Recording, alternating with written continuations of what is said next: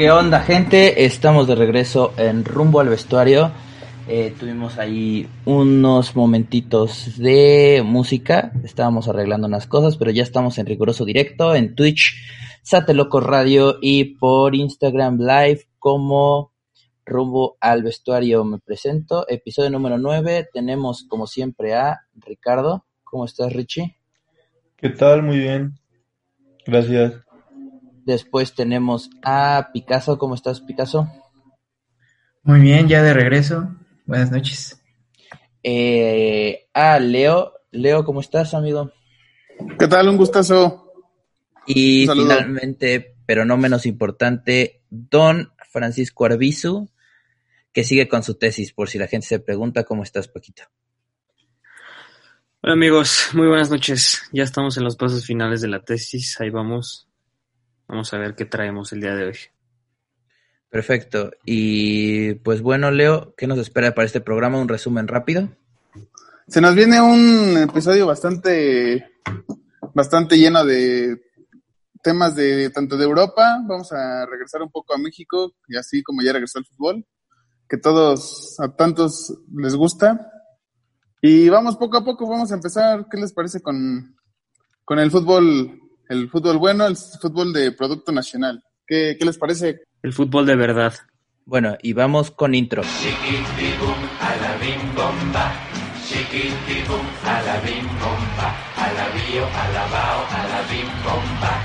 México, México, ra, ra, ra. Y para Producto Nacional creo que tenemos mucho que hablar. Este, tuvimos el, la, la inauguración de la Copa GNP por México, la cual tiene como participantes ocho equipos, Mazatlán, el nuevo integrante de la Liga MX, Tigres, Chivas, Atlas, el América, Pumas, Cruz Azul, Atlas, y no sé si me falta tal, ah, las Chivas, claro, divididos en dos plazas que son Ciudad Universitaria, el Estadio del Pumas, y el Estadio Akron, sede de las poderosas Chivas del Guadalajara. ¿Qué nos pueden comentar al respecto, compañeros? Pues raro que regrese el fútbol ya tan precario cuando todavía la semana que entra estábamos viendo que había había ahí problemas de COVID-19, el SARS-CoV en los equipos como Santos, que creo que son de los más afectados. Pero pues no sé, Arbizu, ¿tú qué piensas? Que a ti eso del COVID no te afecta. Pues así, este, así como dices, el Cruz Azul también tiene más de siete jugadores infectados. Eh, entonces es un torneo un poco complicado para ellos, pero aún así sacaron la casta los pocos jugadores titulares que tienen y le metieron un 4 a 1 a Pumas. Eh, creo que es un poco triste para Pumas que la sub-12 del Cruz Azul le haya ganado 4-1 en su propio estadio.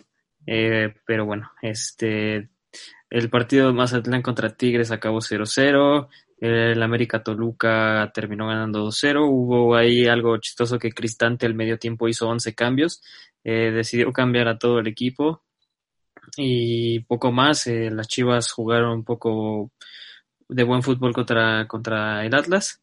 Eh, y poco más. Realmente no.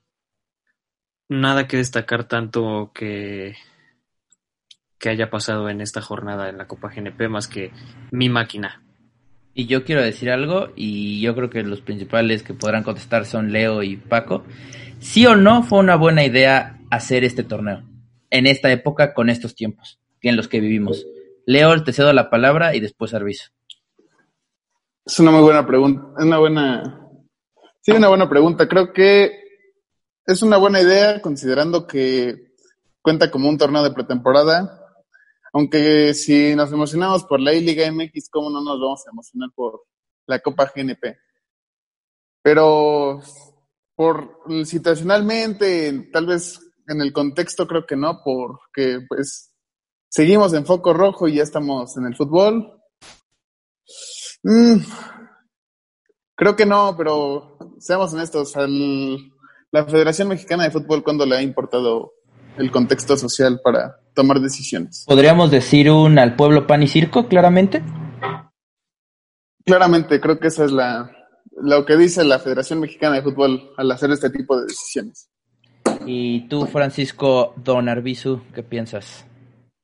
Para las pocas personas que seguimos la Liga MX de verdad, eh, nos alegró un poco el regreso de, de estos equipos porque pudimos ver pues el inicio de un gran cambio en esta etapa de la Liga MX que puede ser muy bueno o puede ser muy malo totalmente. Eh, veremos cómo se empieza a desenvolver, pero yo creo que es mala idea regresar. Tomando en cuenta que se supone que el 24 de julio regresa a la liga, pero que la Federación Mexicana todavía no anuncia los horarios eh, porque todavía no los tienen al 100% seguros.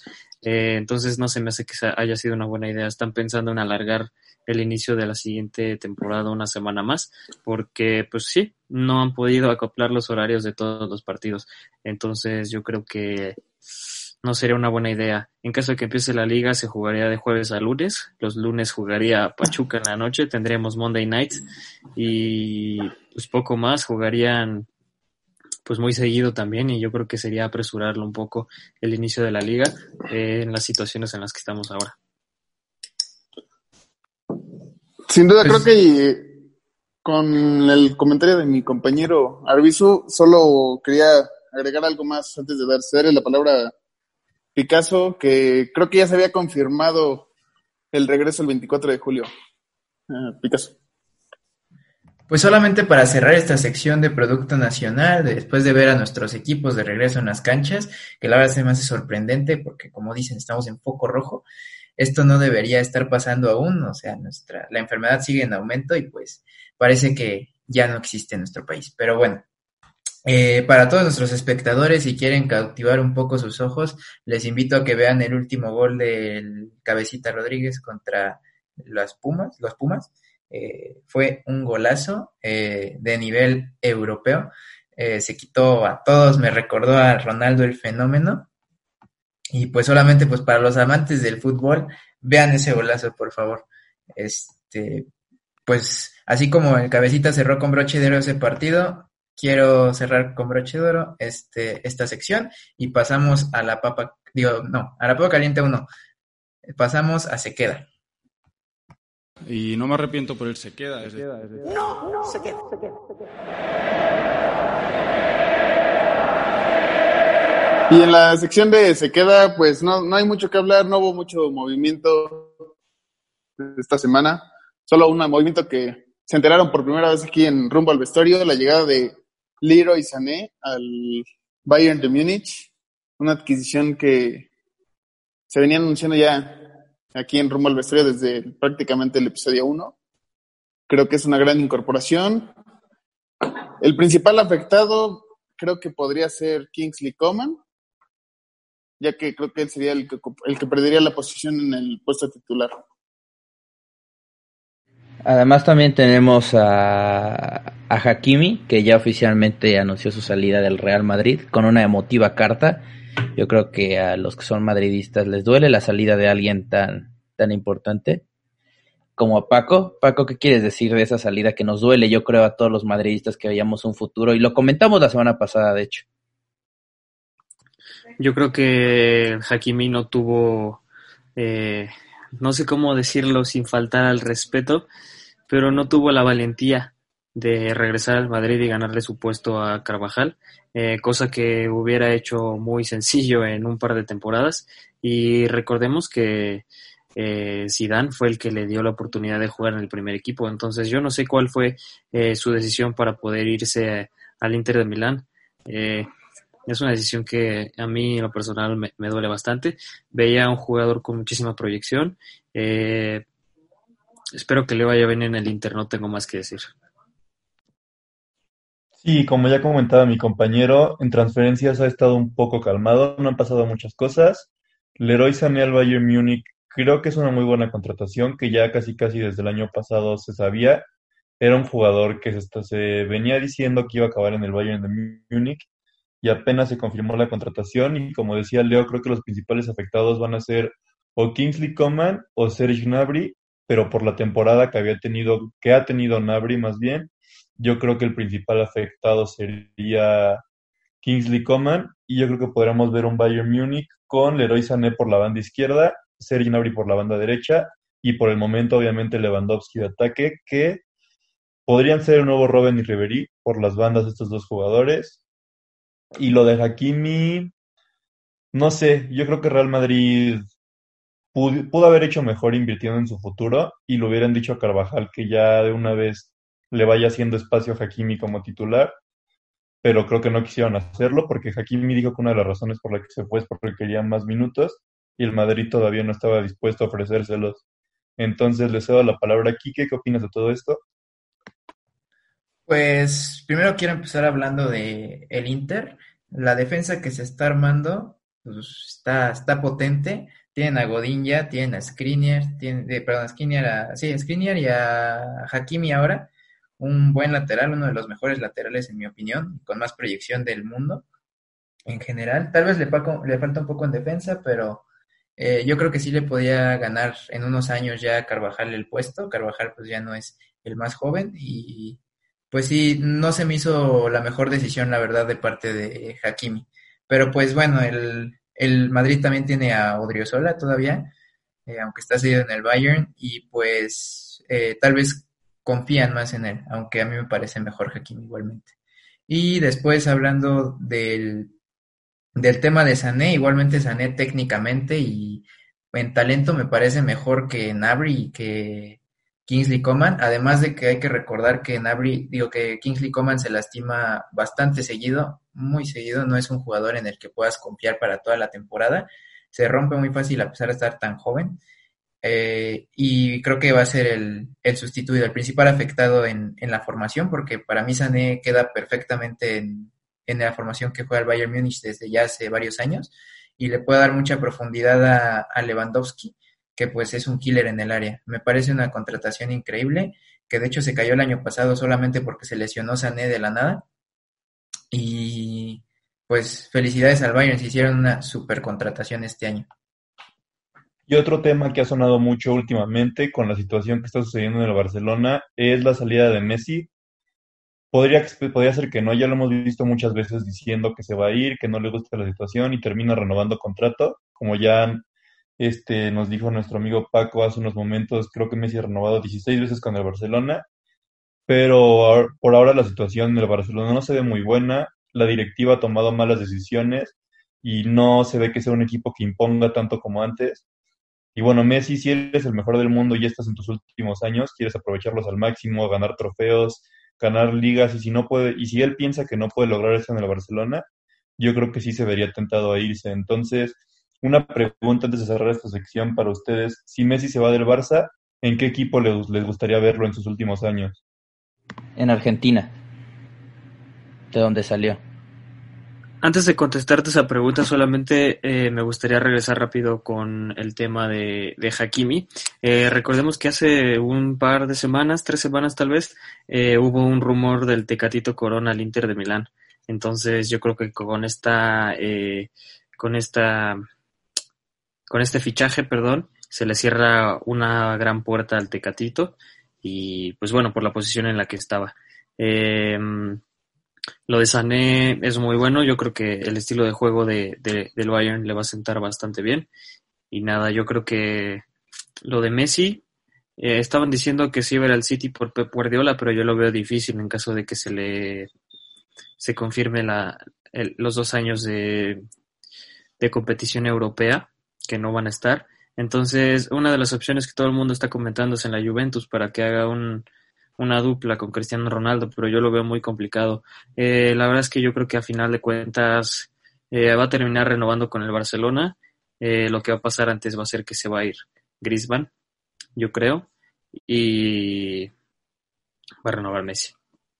Y además más con el proyecto a lo mejor ambicioso que se viene, porque ya, ya huele, ya pesta Xavi entrenador del Barça, Setién fuera y Xavi ahí en el Barcelona ya sería una reverenda Xavi, bomba. Xavi y Xavi acaba de renovar con su club.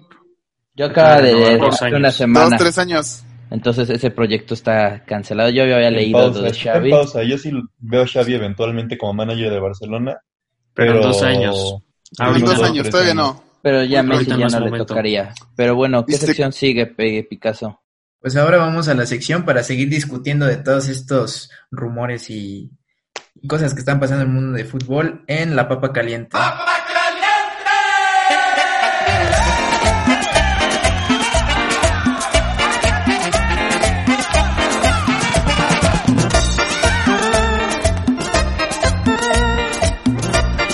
Y en Papa Caliente tenemos muchos temas que discutir.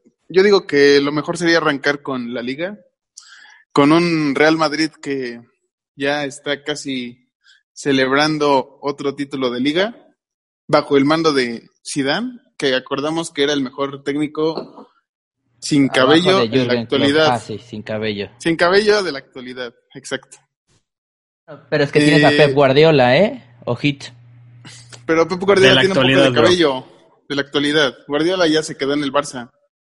Sí, Exacto. el, el Pep de- del Barça va a ser uno histórico, pero actualmente Sisu. El calvo más Sisu. importante son Zidane y Johnny Sins. del fútbol. Pero había ahí unos comentarios que veíamos del arbitraje, del Real Madrid favorecido por el arbitraje o no. Yo solo digo, Tito Florentino, los billetes sobran y los títulos faltan. Yo quiero hablar de este tema, pues ya saben todos aquí que eh, la Liga Española es mi favorita. Y pues sí, el Madrid ha, venido ganando varios partidos 1-0 y pues con penales, ha, ha habido varios penales, entiendo que el Barça se queje de esto, también pues estuvieron medio raros los penales marcados contra el Atleti en ese partido, pero pues pues ya no, no queda nada por hacer básicamente, o sea, lo que dice el árbitro es lo que se hace y pues el árbitro es la máxima autoridad, es el que sabe más y aunque a nosotros puede que no parezca penal, pues hay que, hay que confiar en los árbitros, ahora sí. Eh, podemos quejarnos de mal ar- arbitraje, sobre todo pues digamos que lo más raro fue en el partido de la Real Sociedad para mí, en el penal a Vinicius. Ese penal pues no sé, o sea, hasta Vinicius tuvo tiempo todavía de tirar, de perfilarse y pues luego se tiró y pues eso lo checaron con el VAR y todo. A lo mejor ahí hay una, alguna duda, pero eh, fuera de eso, los otros penales hasta eso se me han hecho legales. Eh, también el Madrid no ha jugado bien, la verdad, y, pero sí es verdad que ha atacado bastante, ha atacado bastante. Sabe, sabe atacar, eh, le falta definir. Sí, de hecho el Picasso, mismo... chinga tu madre, primero. Sí, bueno, de hecho, complementando eso, el mismo Simeone fue a defender al Real Madrid diciendo que son el equipo que más penales a favor ha recibido últimamente porque son el equipo que mejor ataca. Y yo creo que sí tiene razón. Si más atacas y si más tiempo pasas en el área de tu rival, es más probable que te den penales. Y la liga yo creo que prácticamente ya es del Madrid porque ya jugaron sus partidos más difíciles y llevan cuatro puntos de ventaja, que no creo que lo dejen ir así de fácil. Bueno, quedan 12 puntos por disputar. Este, al Madrid todavía le faltan unos que podrían considerarse como partidos importantes frente al Granada y frente al Villarreal, mientras que el Barça creo que tiene un calendario un poco más fácil. Al español, que simplemente va al, a jugar contra el Barça, a ver cuántos goles le meten. Van contra, creo que el Alavés, ese duelo lo tenían en común. Se puede poner buena la liga, solo digo, pero ya será de ver qué pasa en las próximas dos semanas para si celebraremos o no. Aquí hay puro madridista, incluso Quique, nomás que es del Atlético. Pero eh, me están comentando mucho del VAR. Estaba viendo la estadística que indica que si no existiera VAR, aún así el Madrid estaría a cuatro puntos del Barça. Así que no me vengan con los comentarios de que el VAR ha influido. Exacto, y además podemos decir perfectamente que el Real Madrid solo depende del mismo y de su calidad, su alta calidad de los jugadores línea por línea para coronarse este año como, como campeones de este año lleno de polémica por el COVID y que el VAR no, no quite crédito de un Madrid que lo ha hecho bien regresando a la cuarentena y un Barça frío, un Barça con un Griezmann que está chupando banca, que no está terminando de jugar bien y un Barça que no acuajó ese regreso como lo hizo el Barça, digo como lo hizo el Real Madrid. Y sí, eh, yo también creo que lo, lo de las quejas del VAR ha sido excesivo. Eh, la verdad es que, como dice Richie, lo que dijo Simeone, eh, es el equipo que más ataca. Eh, si el Barça se centrara más en ir al, al área del rival en vez de estar tocando todo el tiempo. Y pues, también que se centren a jugar fútbol en vez de estarse quejando de que están contra ellos y están contra ellos y no sé qué. También hay una imagen en, el partido contra el Atlético que se ve que nadie va a platicar con su entrenador, mientras que todo el Atlético está junto a Simeone. Entonces yo creo que un mal entrenador con un buen equipo no hace, no, no, no puede hacer nada y pues lo estamos viendo. El- la- realmente el Barcelona ha jugado muy malos partidos, a excepción de este último que pues metió un golazo eh, Luis Suárez, metió un golazo eh, Griezmann. Messi pues es el jugador que históricamente ha revivido al Barça y cuando se ven situaciones complicadas es el único que de verdad hace algo por el equipo. Pero insisto, si todos se centraran en jugar fútbol en vez de estarse quejando y estar hablando al, al terminar los partidos, piqué chinga tu madre.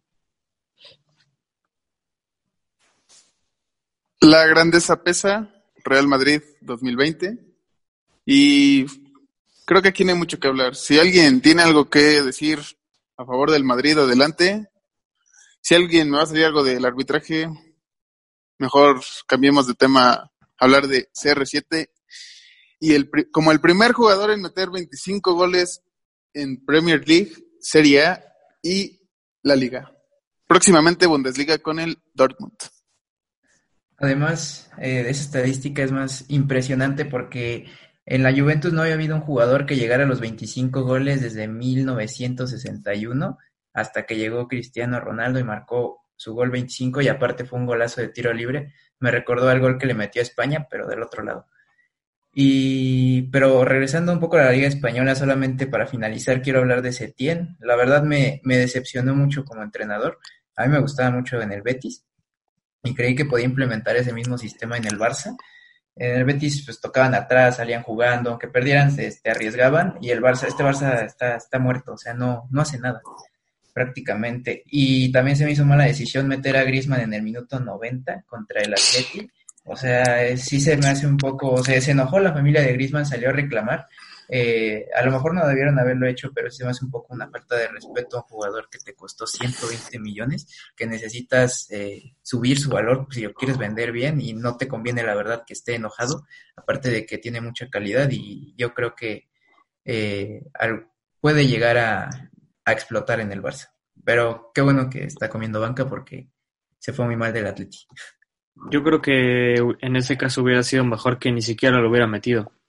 Plan de juego, listo, no lo meto y, ya me quito de problemas en meterlo 30 segundos. Y lo que dices de Setién, yo creo que en el Betis, como no tenía mucho que jugarse, pues, se arriesgaba y jugaba su estilo. Pero al estar en los focos, en estar en un mejor equipo en el Barcelona, yo creo que quiere jugar muy conservador y pues no está sacando su estilo real. Entonces, eh, en el último partido jugaron en una formación diferente y me recordó mucho al Barcelona de Pep Guardiola. La formación, no el equipo, nada más la Oh, pura ya decía, ya decía yo. Eh, pero yo creo que esa es la formación con la que tiene que seguir el Barcelona y veamos, porque pues fue un buen partido. El Madrid todavía tiene lugar para eh, perder un partido de los cuatro que le quedan y todavía seguir en primer lugar. Eh, pues de hecho empatar y perder uno porque tienen más diferencia de goles, entonces pues con que con que ganen tres, pues ya yo creo que está- estaríamos del otro lado celebrando una liga en la que Zidane rompió. Pero, Arbizu, este, si empatan en puntos, gana el Madrid. Sí, sí, No sí. sé qué criterio de desempate tenían. El Madrid sigue arriba. El criterio de desempate principal es el enfrentamiento entre ellos. Entre el ellos, último ¿no? Sí, los partido en el que ganaron, en el que ganó con gol de Vinicius, que realmente a mí Golazo. en lo personal Y en el otro Vinicius. empataron 0-0.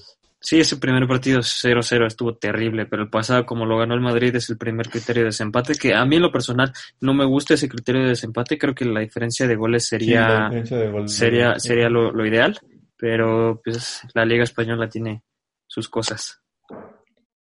Bueno, y también ya pasando a otras ligas, porque creo que ya fue mucho de la Liga Española, lo de Griezmann sí es una falta de respeto, un jugador que antes era de los mejores del mundo y el mejor Atlético de Madrid, ahora se la pasa en la banca en el Barça, pero bueno, ya. Y no me sorprendería que termine, no sé, siendo intercambiado por Lautaro con el Inter o algo así la siguiente temporada. Pero Bueno, el Barça últimamente ha tomado decisiones muy raras, pero yendo a otras ligas, Cristiano Ronaldo muy bien, sigue rompiendo récords como siempre, ya tenía mucho tiempo que no, que no se le veía marcar un gol de tiro libre. Y bueno, la hablando de la Juventus también, este fin de semana la Lazio perdió 3-0 contra el Milan. Era el equipo que más cerca estaba de la Juve, era el equipo que hace unos episodios estábamos diciendo que podían hacer la remontada, que traían a Immobile, que en ese momento era el máximo goleador de Europa, y que podían ganar la Serie A y por fin quitar ese dominio de la Juventus, pero creo que no se va a poder. La Juventus ya después de este fin de semana trae siete puntos de ventaja en la primera posición de la Serie A y todo señala que van a ser campeones una vez más.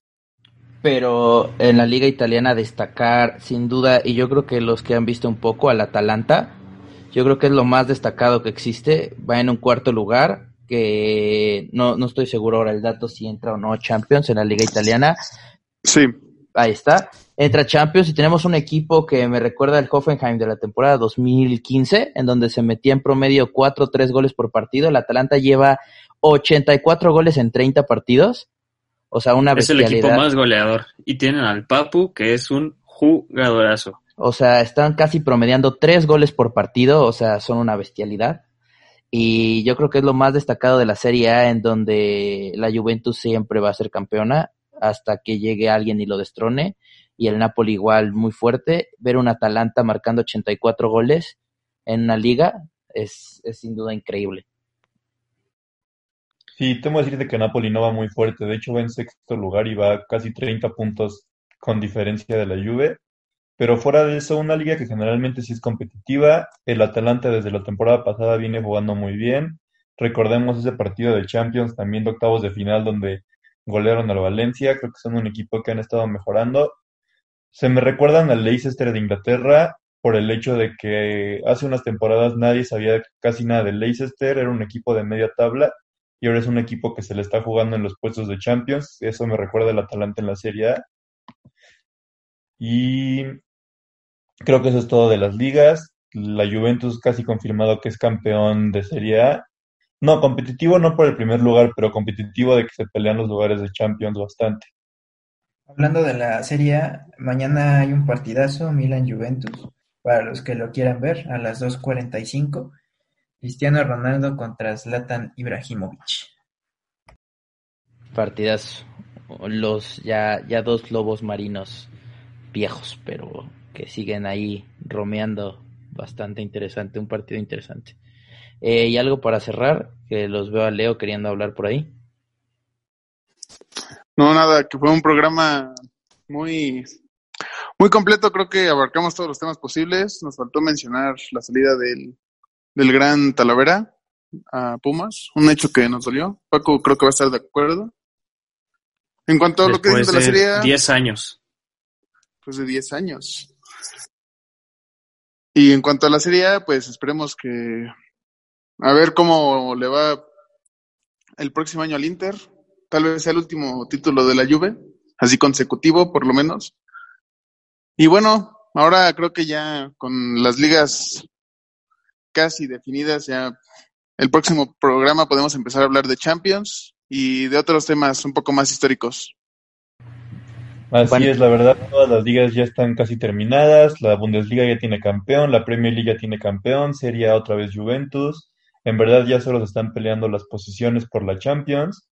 Eh, creo que lo que se va a poner interesante durante las siguientes semanas o meses va a ser el periodo de transferencias. Ya empezamos a ver Leroy Sané al Bayern, este, Timo Werner y CJ al Chelsea. Se rumora que el Chelsea también quiere a Kai Havertz y que Bayern Múnich no tiene dinero para comprarlo, entonces le puede estar abriendo la puerta al Chelsea. Eh, Thiago Alcántara al Liverpool es otro rumor que está sonando bastante últimamente, entonces creo que eso las siguientes semanas va a estar interesante. Y el regreso Thiago ya casi un hecho. Así es, yo creo que lo vamos a estar anunciando en algunos episodios y como siempre lo escucharon aquí primero. Y bueno, en no sé no sé qué quieran decir para cerrar los demás. Pues creo que ya cubrimos todos los temas. Eh, ya no les seguiremos informando lo que pasa en la semana de, de, fútbol. Siempre pasa algo y pues hay muchos partidazos. Todavía falta definir las ligas y como dicen, eh, se seguiremos con Champions y fichajes. Eh, pues muchas gracias a todos por haber visto este directo. Eh, ¿Quieren decir algo antes de, de despedirnos? Solamente Pues- que Cristiano Ronaldo sigue demostrando que es un gran jugador. Eh, no lo elogié lo suficiente hace rato que hablé, pero, pero sí, Cristiano Ronaldo es grande, lo ha demostrado en tres ligas diferentes y pues muy bien, lo quiero mucho. Vale. Pues ahora sí a despedirnos. Leo. Mm, hasta luego, este, un placer, episodio 9. El próximo ya es el 10, nuestro, vamos a celebrarlo de una manera muy especial. Vamos a dejarles unas preguntas en las historias de Instagram, que esperamos que las contesten para hablarlas durante el próximo programa. Mm, y les mando un abrazo. Ricky. Cristiano Ronaldo, si nos escuchas, te queremos mucho, eres grande, te has demostrado en tres ligas diferentes, ya tienes 36 y sigues jugando bien, que nadie dude de ti nunca. Y pues nada, igual, a todos los que nos escucharon, muchas gracias y nos vemos en el siguiente episodio, que es episodio de aniversario. Arbizu.